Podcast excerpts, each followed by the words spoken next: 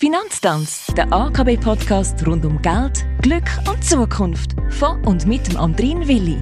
Hallo und herzlich willkommen zu einer neuen Staffel vom AKB Finanzpodcast. Bei mir im Studio ist kein geringerer als der Chefökonom der AKB, der Marcel Koller. Schön, dass du da bist. Danke, freue mich auch. Wir reden in dieser siebten Staffel vor allem von der Konjunktur. Wir erklären den Begriff, ordnen ihn ein, streifen Themen wie Inflation, die Entwicklung der Zinsen und so weiter. Marcel Faden gerade gefragt, was für ein Bild vermittelt die aktuelle weltwirtschaftliche Situation? Ja, aktuell, also im März 2023, befinden wir uns konjunkturell betrachtet in einer sehr herausfordernden Situation.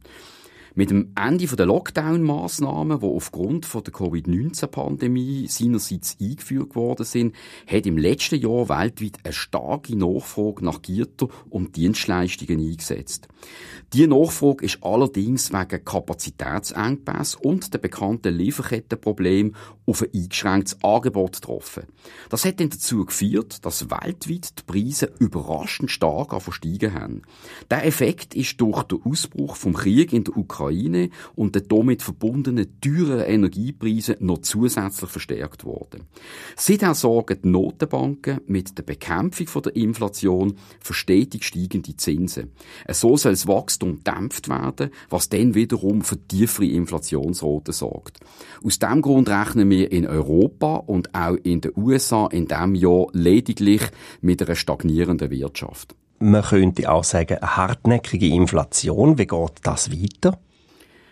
Ja, die Leitzinsen in den wichtigsten Ländern werden noch bis Mitte 2023 weiter erhöht werden. So rechnen wir in den USA mit einem Zinsniveau von rund 5 bis 5,5 Prozent und auch in Europa werden Zinsen auf etwa 3,5 bis 4 Prozent ansteigen.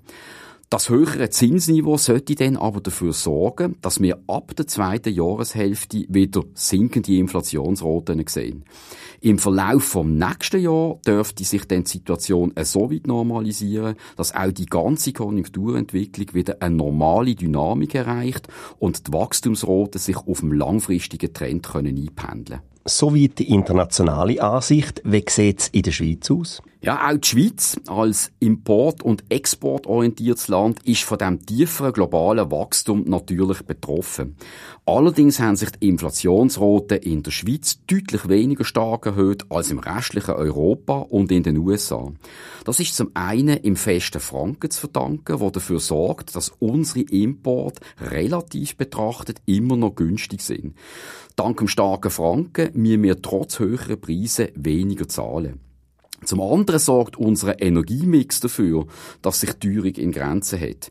Wir haben sehr viel Wasserkraft und eine viel kleinere Gas- und Ölabhängigkeit als unsere Nachbarstaaten. Alles in allem wird aber auch die Schweiz in diesem Jahr mit knapp 1% Zunahme vom Bruttoinlandprodukt weniger stark wachsen als in den vergangenen Jahren. Gegenüber unseren wichtigsten Handelspartnern ist das Wachstum aber immer noch höher.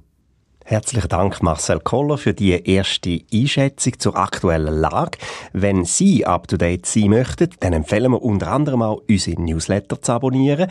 Aber auch auf der Homepage akw.ch findet man in der Rubrik Marktberichte jeweils die neuesten Einschätzungen von Marcel Koller und den verschiedenen Fachexpertinnen und Experten von der AKB. Wir hören uns hoffentlich nächste Woche. Auf Wiedersehen.